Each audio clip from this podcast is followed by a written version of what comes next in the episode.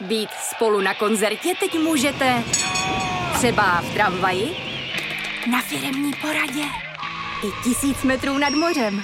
Jsme tu, abyste mohli být mezi svými kdekoliv. Tak zůstaňte ve spojení díky datům na naší nejrychlejší mobilní síti v Česku. T-Mobile.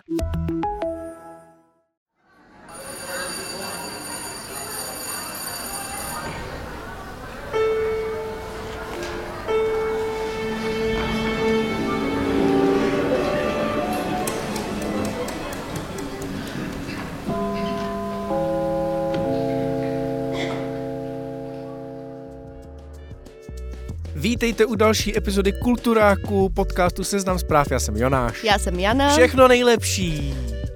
Můželi jsme tím začít. Děkuju. Jana má dnes narozeniny, je to štír. Nečekal jsem to si na štíry poměrně milá. Jo, říká se to o mě, no. Eh, většinou bývám eh, celkem oblíbený štír mezi, mezi neoblíbenými štíry. Je to takový hodně znamení, který hodně rozděluje lidi. Já jsem teda se štírama spojený. Moje máma byla štír, můj táta je štír, moje žena je štír, moje bývalá přítelkyně byla štír. To je až moc informací, které není potřeba vědět. Nicméně myslím si, že jako to všechno funguje. Blíženec a štír, kulturák, jedeš. Skvělý. Dnes máme, milí posluchači, po dlouhé době zase jeden tradiční díl bez hostů, za to s dobrým seriálem a knihou, která je No, dobrá, ale částečně i ne zas tak dobrá. No to jsi mě docela navnadil. To říkáš vždycky. Je to ale... tak, ale ono je to pravda prostě. Tak eh, řeknu ti o ní víc, jmenuje se Vzpomínky na úhoře, napsala ji Anna Cima, už, tady, už jsem tady o ní mluvil, ale ještě jsem se nedostal k tomu verdiktu, tak dneska na to konečně dojde. A seriál, eh, kterým to celé otevřeme, se jmenuje White Lotus, neboli Bílý lotus, eh, myslím, že je český ten překlad od Mikea Whitea a já myslím, že tady budeme spíš chválit. Dobře, budeme chválit, ale ještě předtím budeme informovat, jsou tady aktuality.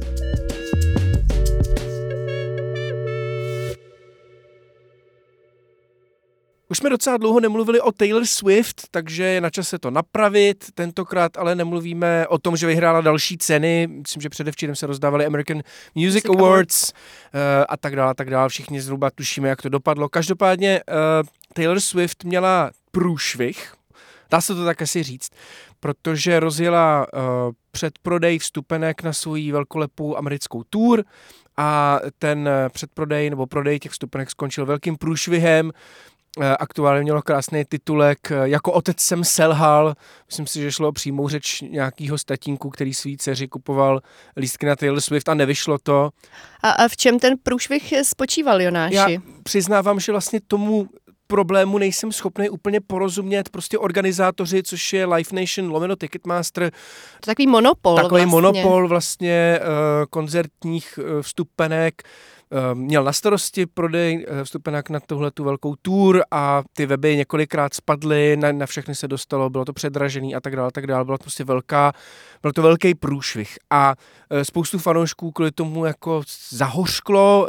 Swifties se prostě jako Eh, probudili ze svý, ze svý manické fáze a byli na Taylor Swift naštvaný a uh, Taylor Swift z toho vlastně vyšla nakonec docela v pohodě a celý ten průšvih se hodil právě na Life Nation a Ticketmaster s tím, že je to monopol, že to, že to měl eh, mít líp pořešený a tak dál. A došlo to hlavně, to je důležité, tak daleko, že uh, je předvolán, je Life Nation a Ticketmaster předvolán k před americký kongres.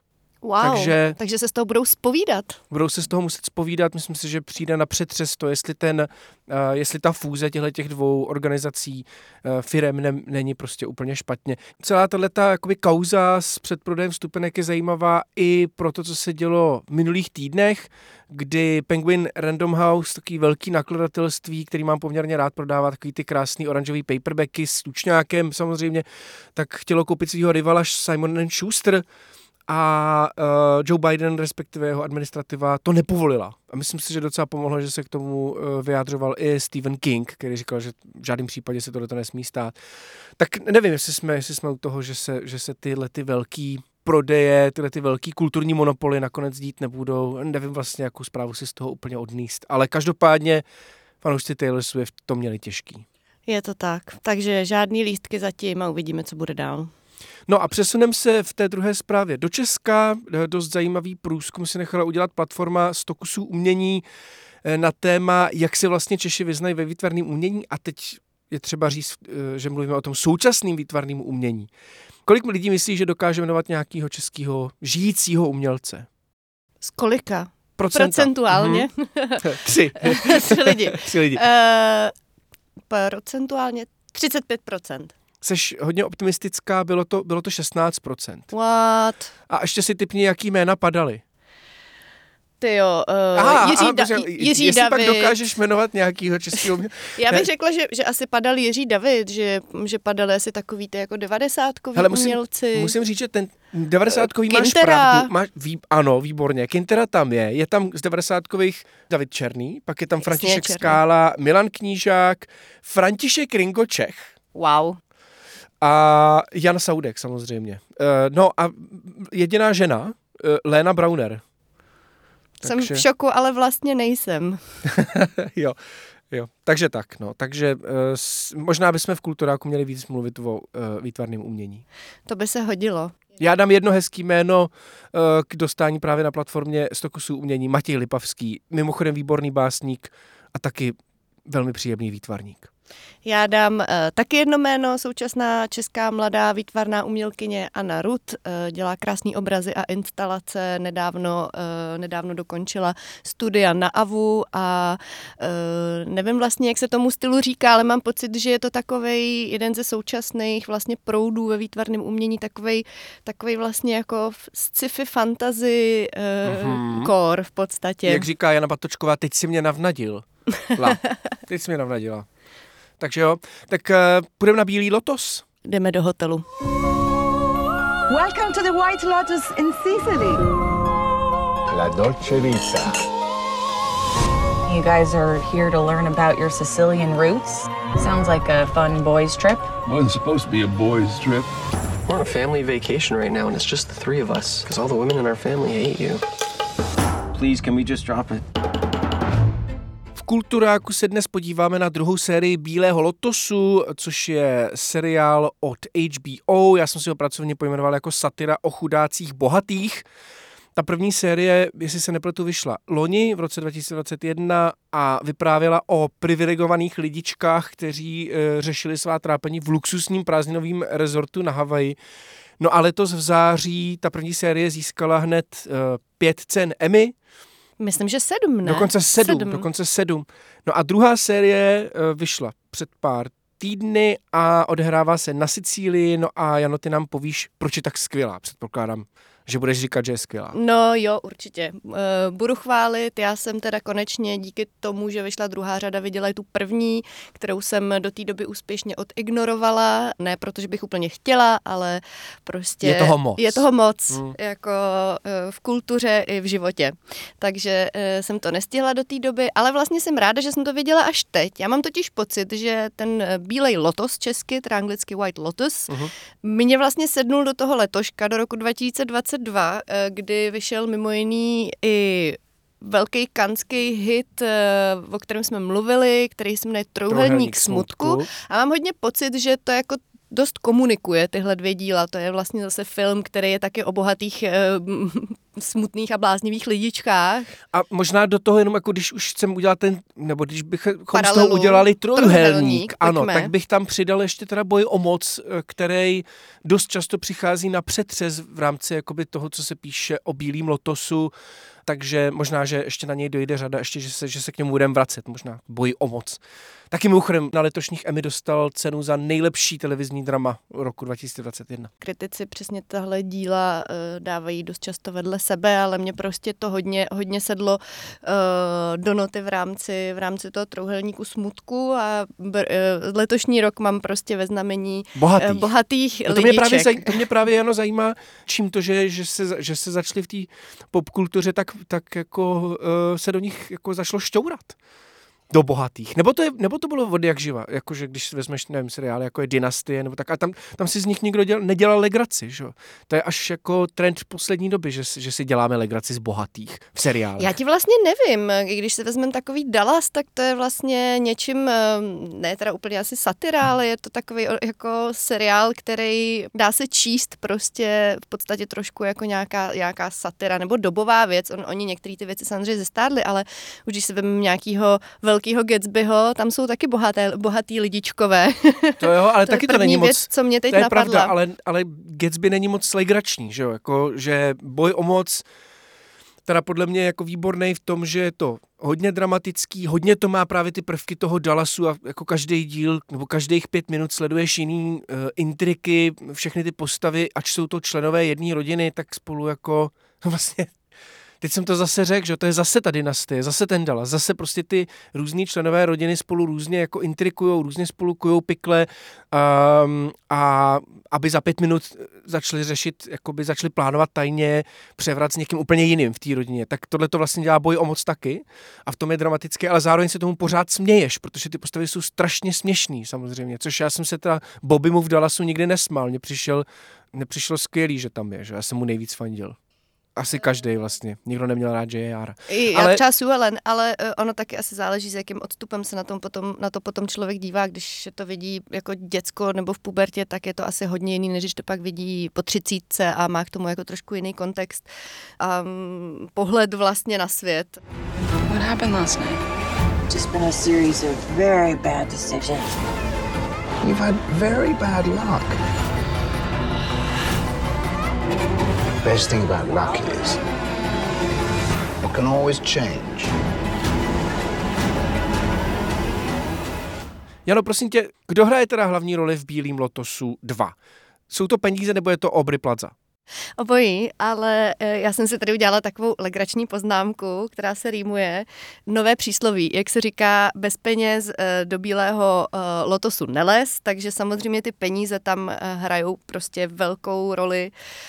Myslím, že v té druhé řadě to ten seriál ukazuje už na začátku třeba v tom, že tam vidíme postavy dvě mlad, dvou mladých žen, který, o kterých vlastně záhy zjistíme, že to jsou, to jsou takové dívky, které hledají štěstí v podobě nějakého jako sexworku a, a snaží se do toho exkluzivního rezortu sicilského, do toho bílého lotosu proklouznout, aby tam lovili e, právě bohaté a američany, mohli s nimi strávit noc e, a, a dostat svých pár tisíc euro. Takže jako i tady v těch detailech vlastně vidíme, jak ty peníze jsou důležitý, jaký to je jako hybatel, e, zároveň jako, jakou to dělá sociální bariéru, jak to jako determinuje ty vztahy mezi těma postavama, ale zároveň jak to formuje i ty postavy postavy samotný, i mimo vlastně ten ten vlastně narrativní rámec, který je vždycky ten týden v tom hotelu, ta, ta dovolená, kde vlastně teda všechny ty věci, které, které oni v životě řeší, nějakým způsobem vyhřezávají na povrch. Místo toho, aby si tu dovolenou nějak užili, tak se ukazuje, že vlastně toho nejsou úplně schopní.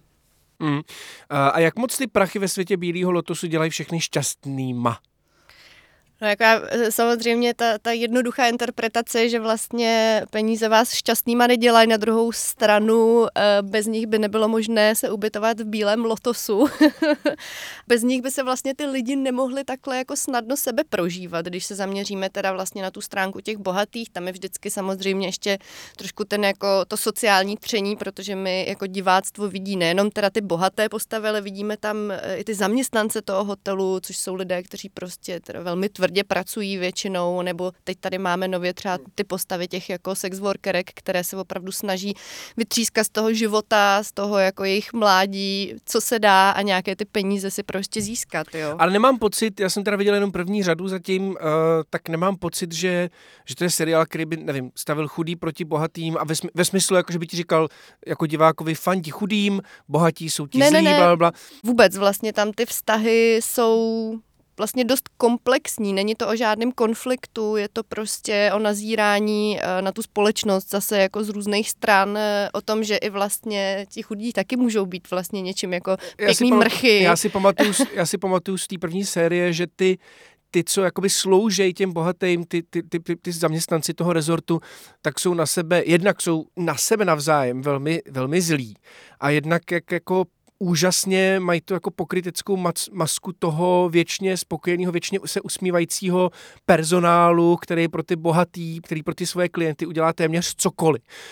Um, a zároveň, a myslím si, že to jakoby zmiňuje hodně recenzí, včetně té naší, kterou najdete, milí posluchači, na kulturní rubrice Seznam zpráv, a kterou napsal Matěj Schneider, tak se zmiňuje, že, že ty bohatý uh, hrdinové, že, že s nima jde sympatizovat, že nejsou napsaný jako chacha, pojďme se jim všichni, všichni smát, ale jsou vlastně, jsou to jako komplexní, mnohorozměrný uh, postavy, který ti nejsou vzdálený, jejichž jako problémy nejsou pro tebe příliš daleko, ale vnímáš je taky. Ale, ale tohle mi zní možná trochu abstraktně, nedovedu si to vlastně úplně představit. Proč ty se koukáš na tyhle ty bohatý lidi a kde se, kde se jakoby s nima zžíváš? Co tam prožívají, co jako chápeš taky? Máš tam nějaký takovýhle body? Nebo proč tě baví na ně koukat, na, na, na ty osudy bohatých lidí v prázdninovém rezortu? No mě na ně baví koukat za prvý, protože jsou ty postavy vlastně zajímavě napsaný, že to nejsou jenom, i když stělesňují určitý archetypy, hlavně v té první řadě, tak to není jenom archetyp, a, ale vlastně uh, jsou to jako velmi, přesně jak jsi říkal, jsou to dost jako lidský lidský osoby, lidský postavy, eh, který byste klidně mohli potkat eh, někde v restauraci nebo tak. A... On ten, ten Mike White, tvůrce celé té série, celého toho seriálu, tak vysvětloval v rozhovoru, myslím, že v podcastu New Yorker, New Yorkeru, že chtěl, aby ty bohatý hrdinové připomínali spíš tvoje sousedy, než, než No, no, jako no, přesně takovýhle pocit z toho člověk má. Řeší vlastně takový jako až banální prostě věci, což se taky myslím něco, s čím se můžeme jako stotožnit. Hodně se sebe prožívají, což je myslím docela i příznačný jako pro tuhle dobu trošku, pro dobu sociálních sítí a nějakého se, jako dost velkého sebeprožívání, tam je to až trošku ad absurdum, hlavně v té první řadě. Ale ač teda eh, paradoxně uh, jsou docela lidský, v něčem s nima sympatizujete, tak uh, ve finále Eh, já jsem třeba, mě třeba přišli vlastně všichni hrozně na facku. Jakože chápala jsem to na lidský úrovni, vlastně mě něčím někteří dojímali, ale na konci dne eh, jsem měla pocit, že jsou absolutně nesnesitelní teda. Jo, a to je furt možná lepší, než když se někomu jenom... No, ne, nesměješ se jim, jenom, jo, jenom prostě vnímáš nějaký komplexnosti, ale to třeba pro mě neznamenalo, že bych eh, s nima nějak měla, že bych s nima nějak jako extra sympatizovala, nebo že bych s nima na konci dne třeba chtěla dovolenou trávit, aniž bych je profackovala všechny, nebo většinu z nich. Samozřejmě Jennifer Coolidge eh, tu nikdo nechce profackovat, eh, ta je skvělá, jako její postava eh, Táňa McQuad, teď to neumím vyslovit taky pořádně, což je mimochodem taky jeden z gagů i v první řadě, vyslovit její jméno správně.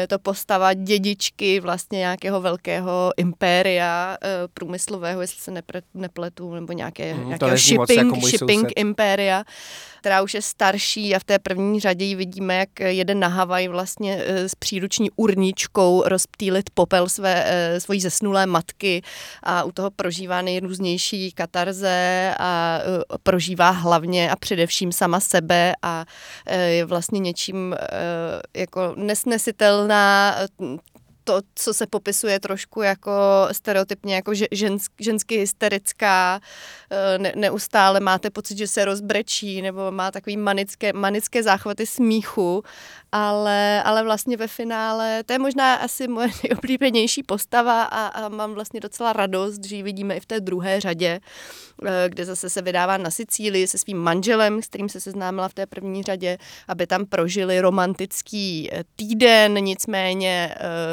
plně se to nevydaří podle jejich plánů. Flirting is one of the pleasures of life. You're 80 years old. But the women I desire remain young. You can relate to that. Just wanted to inform you that my good friends here, they're going to be visiting me this week, coming and going. They come and go. See you later. Bye. I see. No a kdybys mohla nějak schrnout, o čem teda ten seriál je, jestli to je prostě fakt jako satira toho, jak se bohatí berou jako chudáci a je to jako, dělá si to legraci z nějaký jako privilegovanosti, kvůli který nevidíš za hranici svého vlastního ega, nebo je to něco jako, nebo to má nějakou obecnější zprávu, kterou si můžeme vzít všichni, že se prostě všichni moc prožíváme? Já si myslím, že to je trochu obojí. Myslím, Jo. si, že, myslím si, že to je jedna, která o, o, o té privilegované vrstvě nějaký společenský, vlastně to jako... eh, Ale zároveň je to vlastně o nějakým, o, o nás všech, jako my vlastně všichni jsme tak trošku, nebo můžeme být zavření v tom, eh, v tom jako příslovečném rezortu s různými dalšími lidmi, které v životě potkáváme eh, na různých jako pozicích a, a z různých pozic. Takže jsme to i tak trochu všichni s tím sebeprožíváním, ale zároveň jako já tam vlastně vidím docela nějakou jako kritiku i nějakého systému, v kterém žijem. Hmm. To se mi moc líbí, ta metafora s tím, všichni jsme zavřený ve svým prázdninovém rezortu. To vypadá jako, že může být velká zábava, ale vlastně je to velký mučení. Eh, Co ale mučení není, eh, je rozhodně ten, eh, je rozhodně ten v té druhé řadě vůbec celá ta premisa, kdy se vlastně přesouváme teda z Havaje na Sicílii, což pro mě je velká srdcovka. Eh, Mimochodem eh, potvrdilo se eh, v těchto dnech, HBO potvrdilo už i třetí řadu, takže teď jede taková neformální typovačka toho, kde se objeví třetí resort tohoto řetězce luxusních hotelů White Lotus. Můžeme si pak dát na konci na, naše horké typy. Kvíz, tip. Kvíz, tip. Každopádně druhý resort je tedy na Sicílii. Opět tam vidíme teda e, zaměstnance hotelové, vidíme tam e, hotelovou manažerku, což je taková velice chladná, přísná, nepříjemná ženská, e, která se sice na ty hosty usmívá, ale neustále má nějaké cynické, ironické poznámky v italštině, kterým ti hosté nerozumí. A tak trochu vidíme, že je velmi osamělá. Já teda chci jenom říct, že jsem viděla zatím první tři díly, nemám recenzenský balíček, kde by jich bylo víc, těch dílů je celkem sedm a já jsem e, moc zvědavá, jak se to vyvine, protože podobně jako v první řadě, i, i tady ten začátek e, je vlastně takový cliffhanger, jak se říká, eh, kde my vlastně vidíme nějaké mrtvé tělo, možná jich je víc, Jasně, kdo a ví. musíme uhádnout, musíme dokonce uhádnout. A je to trošku bude. takové giallo, eh, což je vlastně takový italský detektivní žánr, thrillero-detektivní. A mně se vlastně dost líbí, že do té italské ambientace, do toho prostředí, eh, ten Mike White zakomponovává podle mě velmi chytře i nějaký jako reference na nějaký jako italský žánry, na italský umění. Vyloženě tam cituje třeba Antonioniho v tom jednom díle eh, se ty postavy jdou třeba podívat na nějaké lokace, kde se natáčel kmotr a tak podobně, ale všechno to slouží k nějakému jako vyprávění o současnosti. Ta druhá řada je prostě plná krásných kulturních odkazů, má to krásný soundtrack, kde najdete jako i italský klasický pecky, který vždycky komunikují s tím, co se v tom seriálu děje. Eh, Jsou tam i eh, zajímavý eh, vsuvky v podobě třeba knih, co ty postavy čtou, který taky mluví k tomu divákovi. Má to krásný úvodní titulky, což měla i ta první řada, v té druhé řadě jsou ještě trošku divočejší, víc sicilský a celkově bych řekla, že to je takovej hezký seriálový kulturní balíček, eh, který si prostě užijete. Italy's just so romantic. You're gonna die. They're gonna have to drag you out of here. Příjemná dovolená. Jdeme na další téma.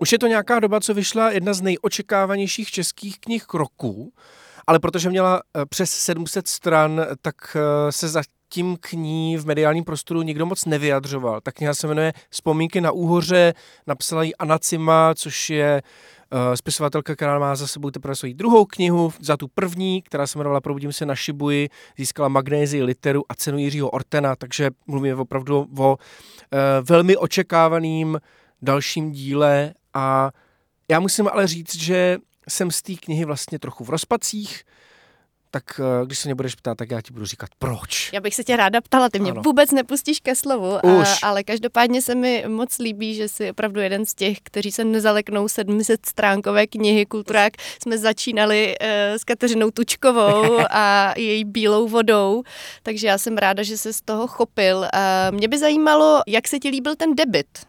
Debit se by líbil strašně moc eh, a to je ale prostě výhoda debitů, protože nic nevíš a najednou tě napíšou z nakladatelství Hele, o tomhle si myslíme, že je to fakt dobrý, že je to prostě jedna z těch nejlepších, nejzajímavějších věcí, co letos vydáme. A já jsem si říkal, že vždycky jsi trošku skeptická k tomu, když ti píšou z nakladatelství, že mají něco fakt dobrýho. Nicméně dal jsem Aněci mě šanci. Ta knížka eh, byla částečně kampusový román, což jsem Vysvětli. nevěděl, že... No to jsou prostě romány, které se odehrávají v kampusech. To jsou prostě romány, které se... Vysokoškolské romány. Vysokoškolské romány. Tak, přednáškový sály a ty jakoby zákulisí, všechno tam hraje roli, všechny ty auly a tak tam jsou jako důležitý. Částečně kampusový román o studence japanistiky. Tahle ta studentka se jakoby myslí, přesouvá do Japonska. Je to vlastně hodně o tom, že miluje Japonsko a jak se tam jakoby celý život snaží dostat. Možná si trošku vymýšlím, že si to už jako nepamatuju tak dobře, ale každopádně ti řeknu, co mě na tom románu tak jako bavilo a to bylo to, že na první pohled to byla prostě zábavná knížka a v dalších úrovních to byla knížka velmi promyšlená. Takže myslím si, že teď už to můžu prozradit. V tom románu se třeba vypráví o jednom úžasném japonském spisovateli, hodně se tam jako probírá jeho dílo do hloubky a tak dál a tak dál. A na konci vlastně ti dojde, že ten autor je vymyšlený, že ta Anacima si vymyslela spisovatele, který žil někdy ve 20. století a dělal to velmi, velmi důsledně, velmi exaktně. Byla na tom taková mravenčí práce, kterou podle mě nikdo moc nedokázal nebo ne, nemusel vůbec ocenit a jenom když se jako podíváš pod kapotu toho psaní, tak jako to, tohle zjistíš a, a Takže taková a pr- precizní víc, jako. imaginace, lehká. Ten román byl, máš pocit, že byl třeba trošku autofikční nebo auto, prv, s autobiografickými prvky? Já mám pocit, as... že Anna Cima sama byla nebo je studentkou nějakého no, ona oboru oboru, který eh, souvisí s Japonskem. Je to tak? Ona prostě vystudovala japonštinu a teď dokonce v Japonsku žije. Překlád... To jí závidím, musím říct. Já taky, já taky ale uh, takhle, ne, nemyslím si, že to bylo důležitý, že ten jako autobiografický element, ať už tam byl nebo nebyl, ona je taková fakt jako zvláštní, vybočující spisovatelka, takže kdyby se s ní podle mě pustila do těch autobiografických prvků, tak by to hnedka jako řekla, hele, o tom se vůbec nechci bavit, jo. Takže uh, mě jenom šlo o to, že, te, že, že to její psaní se podle mě vymyká v tom, jak je promyšlený a vlastně exotický. Jo. A nejenom tím, že píše o Japonsku, ale tím, že píše úplně jinak než většina českých autorů. A možná i to, že píše o jiných tématech, jo? Že, že prostě tady máš tu, tu, tu velkou masu těch autorů, který píšou ty historické romány, který pořád řeší tu normalizaci, sudety a tak. A pak tady máš uh, Anucimu jako reprezentantku mladší generace, která se rozhodla, ne, já prostě jako Češka budu psát o tom, jaký to je chtít žít v Japonsku, jaký to je žít v Japonsku a tak, no.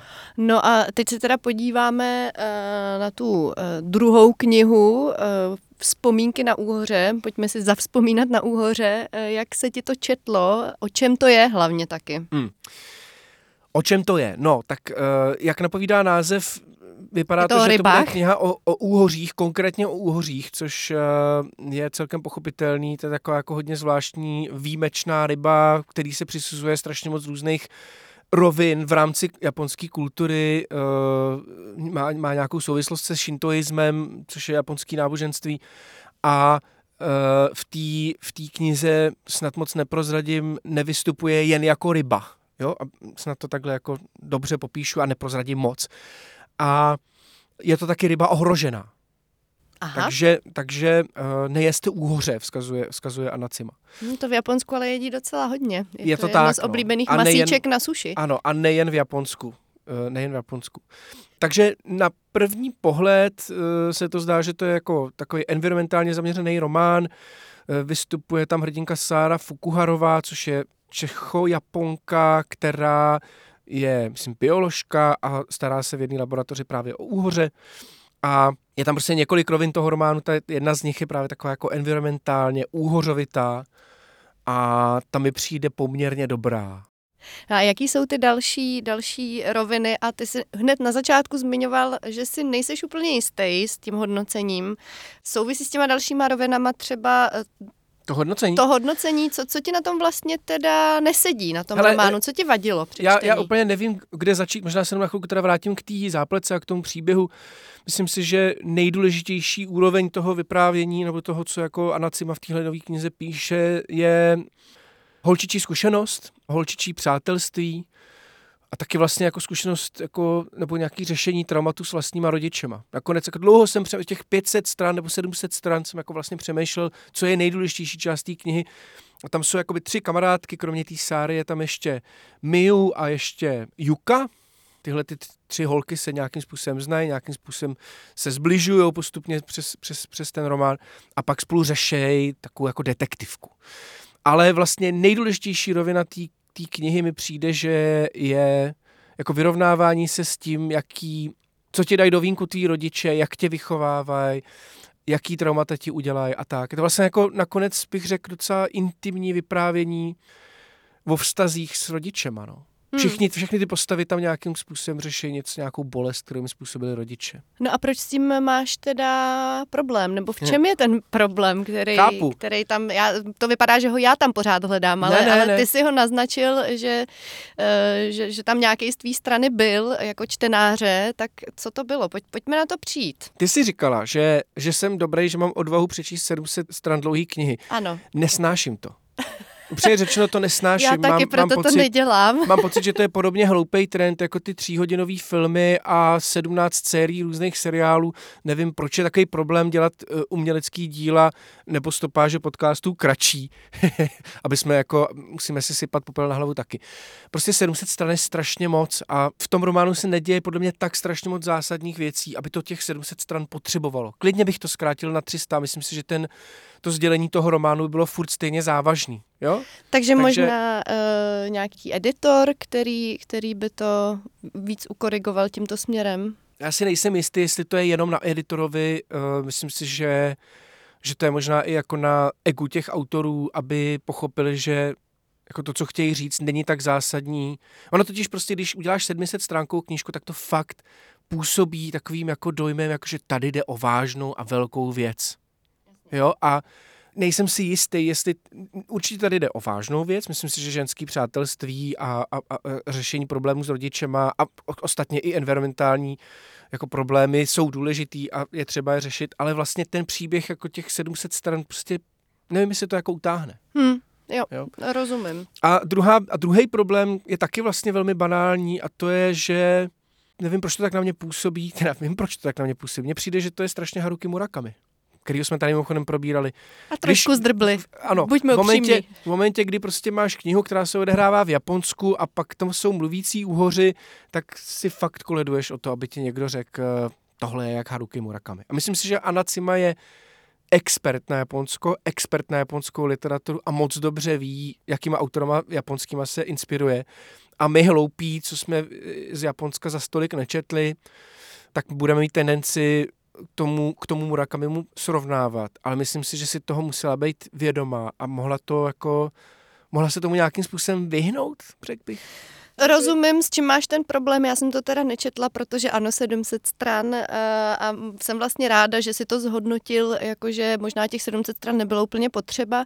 Na druhou stranu i u toho Murakamiho ne, eh, co jsem pochopila, se, se trošku jako polemizuje s tím, kde on všude třeba z té japonské klasické literatury čerpá A- a, tak dále. Myslím si, že eh, zrovna, zrovna tam přesně jako různá antropomorfizovaná zvířata a symbolika a tak dále jsou hodně spjatý s tou kulturou celkově. No to- to je Já úplně teda jasný. znám Ono- hlavně skrz manga a anime, jo. Ono bys, Teď no, mohla bys to srovnat, ruce. mohla bys to srovnat i s Miyazakim samozřejmě, jako Ne- všechny tyhle ty jakoby mezisvěty.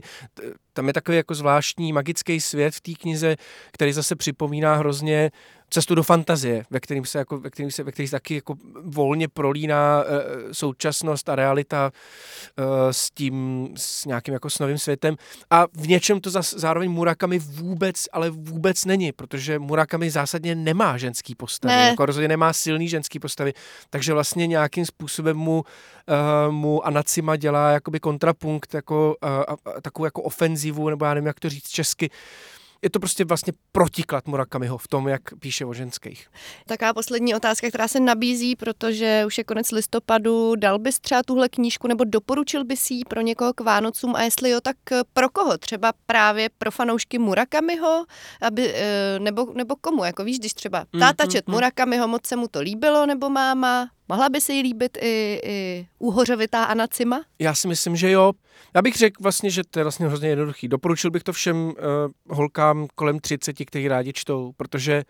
Uh, Takže i pro mě. No jasně, protože je to knížka, která řeší fakt jako jaký to je být těhotná, jaký to je um, mít kamarádky, se kterými máš i nějaký spory. Jo, jako, mám pocit, že když se bavím třeba o mužském přátelství, tak se málo kdy, jako, neznám moc knih, ve kterých by, jakoby, nebo mě teď nenapadají žádný knihy, ve kterých by si dva kamarádi, kluci, jako byli schopní vyříkávat i nějaký konflikty a tak a mít vlastně jakoby vztah, ve kterém musíš čelit nějakým problémům. A, a tyhle ty tři kamarádky to spolu vlastně docela dělají, jo.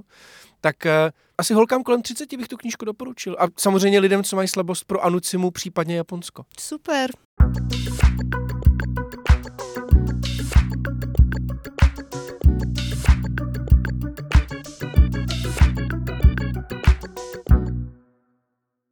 Doporučil jsem Anucimu, přestože s ním mám nějaký problémy, doporučím i další věc v rámci našich typů, i když s ním mám problémy. Koncert Lunetik 2.12. v Pražském klubu Trezor. Já rozhodně nejdu, ale ty, Jano, jdeš. Já jdu, Jonáši. Já a těšíš se? Já jsem zvědavá. Já jsem spíš zvědavá. Eh, předpokládám, že uvidíme sestavu ne už kluků, ale pánů bez Martina Kociána. Eh, myslím si, že to bude velká nostalgická bomba. Jsem dost zvědavá, kdo další tam v diváctvu bude, koho vlastně tenhle no, event starý, staří známý. přiláká, staří známý. A pak o tom třeba napíšu nějakou reportáž pro seznam zprávy. Co Výborně. ty na to? Těším se na to. Ještě mi řekni, eh, co je zač seriál Big Mouth. Eh, no, na ten by ses mohl podívat ty, třeba až budeš mít čas eh, během vánočních prázdnin. Big Mouth je uh, už teď šestiřadá série uh, na Netflixu, která je animovaná, ale spíš není pro děti, ale je pro dospělí. Nicméně je to seriál uh, tvůrce Nika Krola, který uh, v něm vlastně tematizuje pubertu a dospívání. Je to strašně kouzelný seriál, který je plný za prvý uh, hodně tvrdýho občas humoru, hodně milýho humoru, uh, a hodně milé, hezky a dojemně podaných e, situací, který, na, který prostě známe v životě my všichni, protože puberta je prostě velmi uh, univerzální zkušenost. Uh, celá ta premisa toho seriálu je o tom, že vlastně vy, když začnete dospívat, když, když do, docílíte puberty, eh, tak vám eh, z takové fantaskní země je přidělen, eh, přidělena hormonální příšera.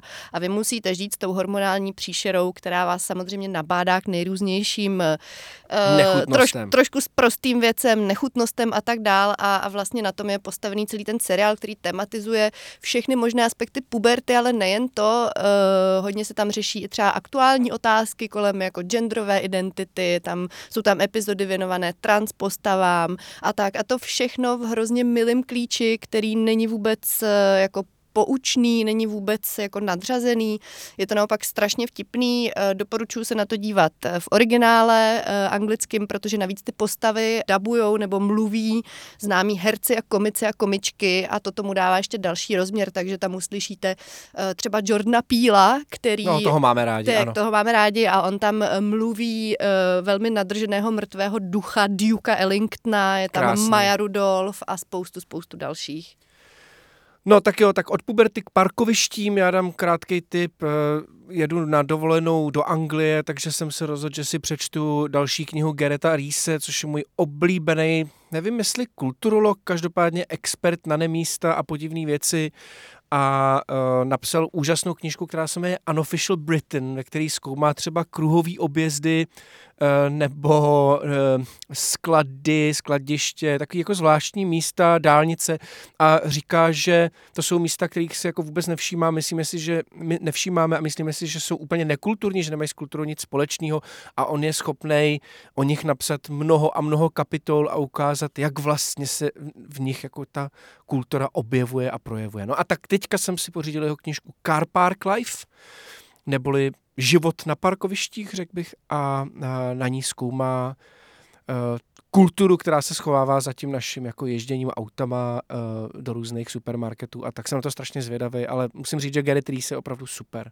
Jo, to zní moc dobře. A žijí kruhové objezdy totiž, zvlášť před obecním domem. Ano, já si totiž, já si totiž rešeršuju kruhový objezdy, jako reportáž o kruhových objezdech, takže, takže tímto si dávám tady takový avízo a hlavně uh, úkol pro své budoucí já, že to opravdu už musím napsat.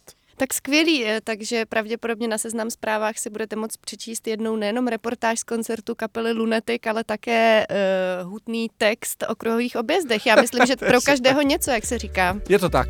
Moc díky Jano za dnešní kulturák, díky za uh, Bílý lotos a díky za to, že řekneš, kde si můžete poslechnout kulturu. Uh, já chci jenom dodat uh, thanks for all the fish, nebo jak je ta citace.